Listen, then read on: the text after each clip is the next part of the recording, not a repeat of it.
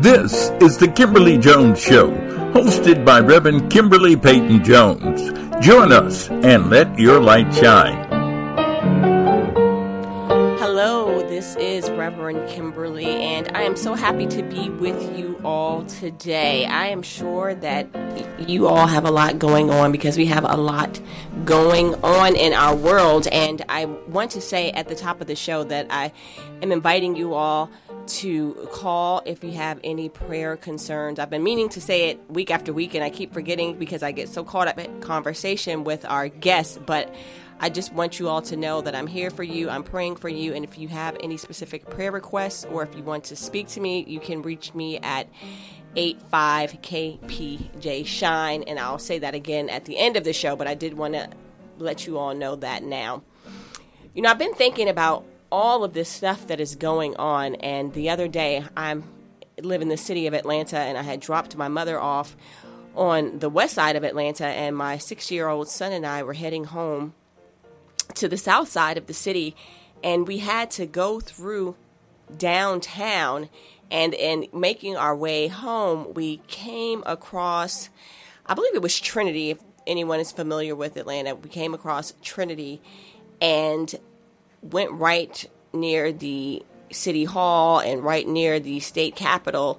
And as we were turning, we were on one-way street, and we couldn't go straight because it was blocked off. So we had to make a right to get onto the section of the street that would take us to the highway. And then out of nowhere, all of these police officers came up. It seemed out of nowhere, disappeared on these four-wheelers, those big four-wheelers driving around.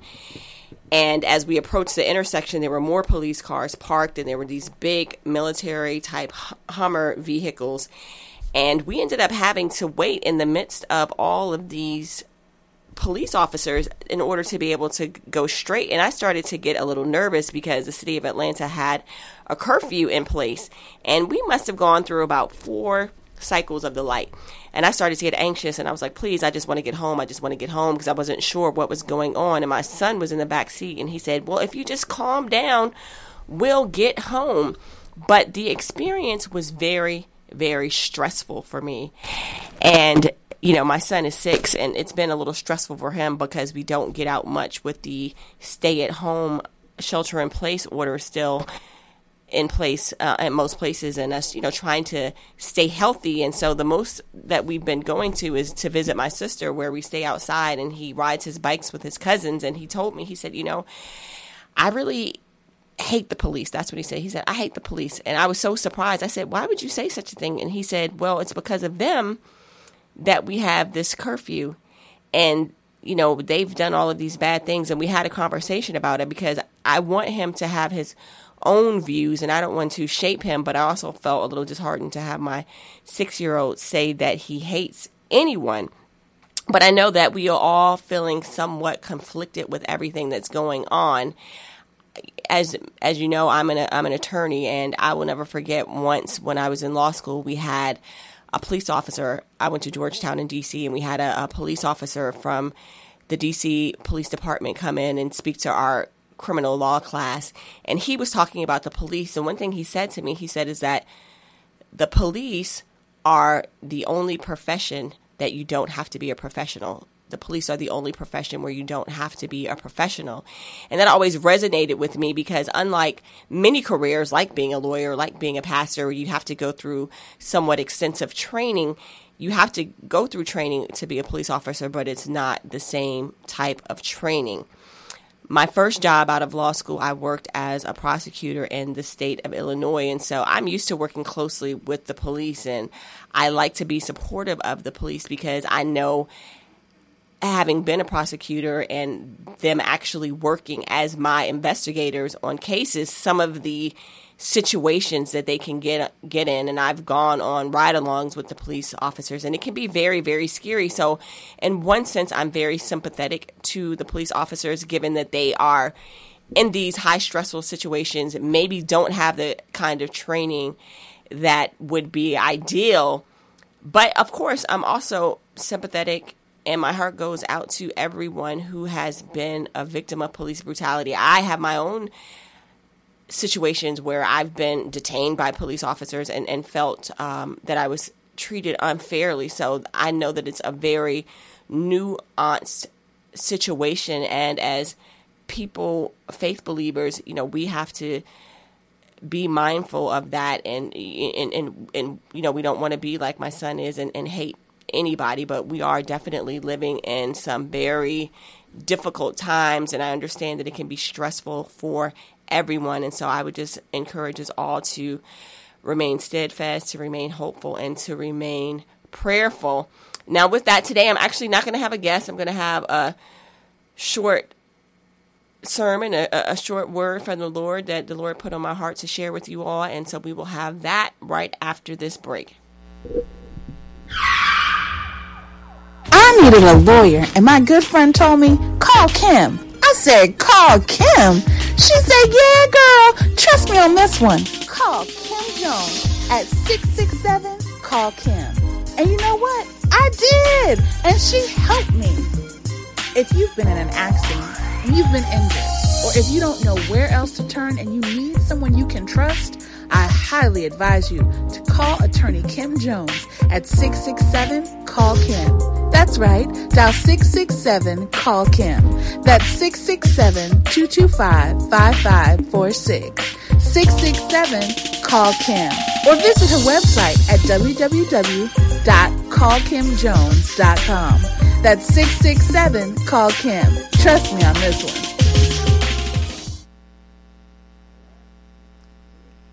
Our scripture today comes from the book of Luke, chapter 23, verses 1 through 5 and 33 and 34. That's the book of Luke, chapter 23, starting with verse 1, and it reads, Then the assembly rose as a body and brought Jesus before Pilate. They began to accuse him, saying, We found this man perverting our nation, forbidding us to pay taxes to the emperor, and saying that he himself is the Messiah, a king. Then Pilate asked him, Are you the king of the Jews? He answered, You say so. Then Pilate said to the chief priests and the crowds, I find no basis for an accusation against this man. But they were insistent and said, He stirs up the people by teaching throughout all Judea, from Galilee where he began, even to this place. Verse 33. When they came to the place that is called the Skull, they crucified Jesus there with the criminals, one on his right and one on his left. Then Jesus said, Forgive them, Father, forgive them, for they do not know what they are doing. Father, forgive them, for they do not know what they are doing. If you have ever been hurt or betrayed, you might have found yourself pouring out your heart and soul to a wise and well-meaning elder who hugged you, wiped away your tears, and said, Don't cry, baby. He didn't know any better. Or maybe they gave you a firm pat on the back and said something like, Just shake it off, son. Some people just don't know any better. And while you might nod your head, wipe your eyes, and try to shake it off, the truth of the matter is that even though he or she may not have known any better, you feel like he or she should have known better. And so that at the end of the day, whether or not he or she actually knew better really doesn't make you feel any better. Lauryn Hill, who is one of my favorite artists, has a song on her iconic Miseducation of Lauryn Hill called Forgive Them, Father, for They Know Not What They Do. In it, she says, Beware the false motives of others. Beware the false motive of others. Be careful of those who pretend to be brothers. They say all the right things to gain their position, then use your kindness as their ammunition to shoot you down in the name of ambition. They do. Oh, forgive them, Father, for they know not what they do.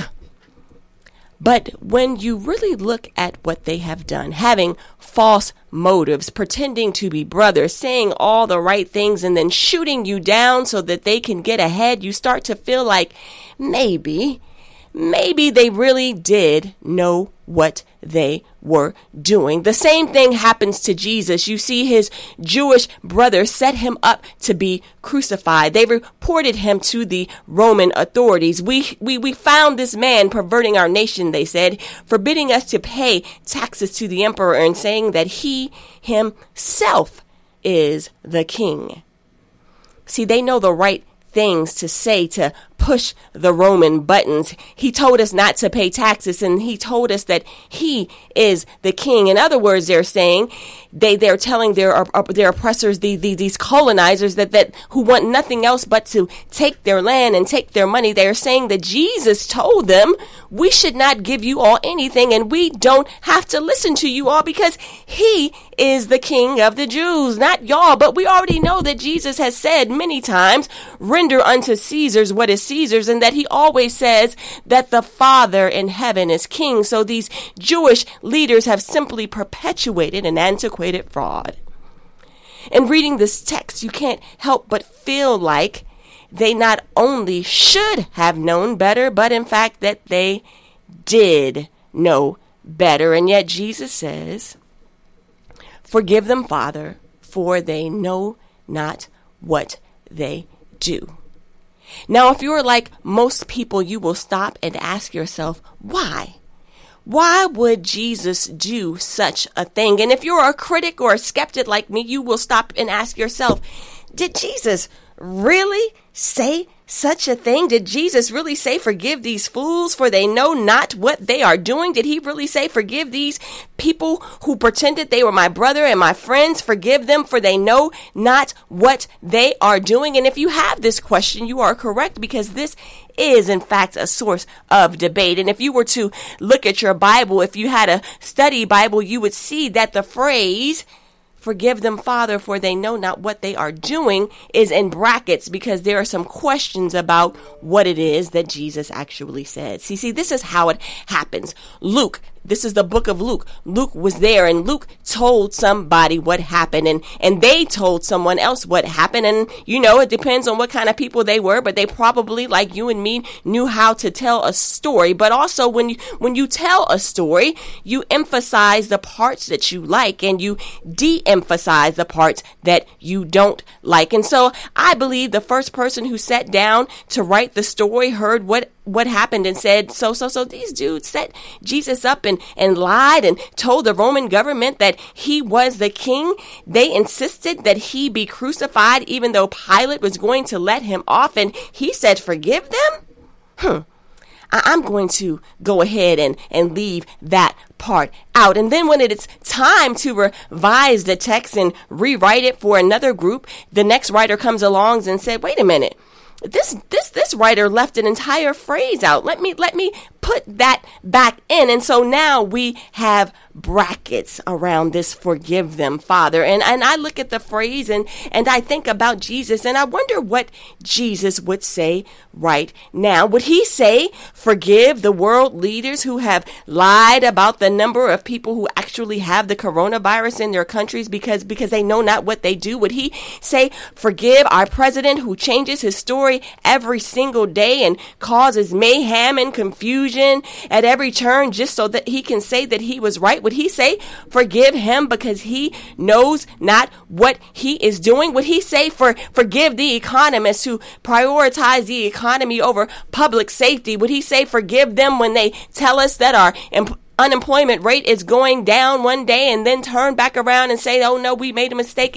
It's actually going up. Would he say, forgive them because they know not what they do? Would he say, forgive the medical industry that somehow finds tests for the rich and privileged and not for the rest of us because they know not what they do? Would he say, forgive the media for prioritizing sensationalism over sound journalism because they know not what they do? Would he say, forgive the police officers who have done some mighty, mighty bad things and hurt a lot of people? Would he say, forgive them for they know not what they do?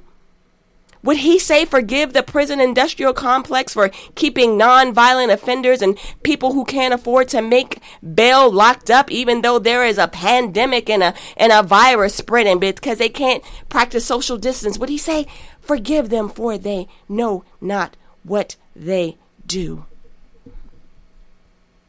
I look at those brackets, forgive them, Father, for they know not what they are doing. And I ask myself, what did Jesus say then, and what would Jesus say now? I think about Jesus healing the sick, raising the dead, giving sight to the blind, feeding the multitude, fighting against oppression, and yet being turned on by his own. See, I think this is something that we often overlook, or we say it kind of in a cursory manner, but today is Communion Sunday for many of us. And if you think about the text, one of the texts I always use in doing communion is when it says, that evening Jesus was reclining with the 12. He's breaking bread with his friends, with his inner circle, and he says, one of you will betray me. And we know this story of how Judas, who was someone who was in his inner circle, someone that he was actually celebrating the Passover with, this high holy day in Jewish tradition, someone that he felt so comfortable and relaxed with that he's laying down and reclining and eating, and he says, one of you will betray me. But there's also this whole Jewish contingency, people who were supposed to be a part of his faith, people who were also being oppressed by the Romans. They're supposed to be on the same side, and they call for him to be crucified. They turn on him. We don't think about this. These are people, yes, the Romans were responsible for this, but these are people who are supposed to be on Jesus' side who have turned on him. And I think about Jesus standing at Calvary after his betrayal, facing crucifixion, treated like a common criminal, wounded for our transgressions, bruised for our iniquities, buked and scorned, talked about, sure as you born. And I ask myself, did he really say, forgive them, Father, for they know not what they are doing? Forgive them, Father, for they know not what they are doing. Or did he say something like, forgive them, Father, even though they know exactly what they are doing? And that is the question that we are faced with today. I told you all, about my son and myself being in the car and seeing the police officers, and, yet another day, just, I believe it was the day before yesterday. My days are starting to run together because time and space have just converged, but we were on our way home and we went across that same intersection, and I thought, oh no, why did I come this way? I should not have come this way. But there was another Hummer coming and there were some police officers coming, and my son said, why are the police and the soldiers out here? Why are the police and the soldiers out here? And I said, they're here to make sure, the protesters don't mess anything up. And he said, but the protesters are good. And I said, well, what do you mean? He said, the protesters are doing a good thing. All they're doing is holding up signs. I said, yes. And he said, all they're doing is asking for change because they want all of this to stop. And when he said it, it really gave me pause, because sometimes you underestimate what children understand. And he said, they want change. They just want all of this to stop. And in wanting change and wanting things to stop, we do feel a sense of betrayal. I saw one protester holding up a sign and said, it's a good thing we're not seeking revenge. But I just ask us all to be mindful of Jesus, who should be our model, who was one who was betrayed so horribly, and yet he asked the Father to forgive them. And I'm not saying that we have to forgive everybody and we have to act like these things, horrible things, haven't happened, but I do think that as people of faith, we have to hold ourselves to a higher standard, and we have to understand that what happens today has an impact on tomorrow. And so, like you, I know that you may be feeling stressed out and overwhelmed by things. And so that is why I'm inviting anyone to call me, after this show at any time. You can reach me if you want prayer. If you want to just talk about some things, you can reach me, as I said, at 85-KPJ-SHINE, 85-KPJ-SHINE, which is 855-757-4463 855-757-4463. You can also go to my website, kpjshine.org. kpjshine.org, and you can email me that way. And I'm also, you know, if anybody has any stories that they want to share, I'm always interested in what people are encountering. So please feel free to reach out to me and share your stories. We're going to end a little bit early today because that's all I have for you. But please, I encourage you to keep in touch. And until I am back with you next week, I encourage you all to let your light shine. Thank you so much for listening to The Kimberly Jones Show. Reverend Kimberly would like to hear from you, so send her an email to kpj@kpjshine.org. That's kpj@kpjshine.org. Or give us a call at 85-KPJ-SHINE. That's 855-757-4463. Or visit us on all social media outlets at KPJ Shine. Come and be with us each Sunday at 11 a.m. on The Kimberly Jones Show, a conversation of inspiration for you, hosted by Reverend Kimberly Payton Jones. And let your light shine.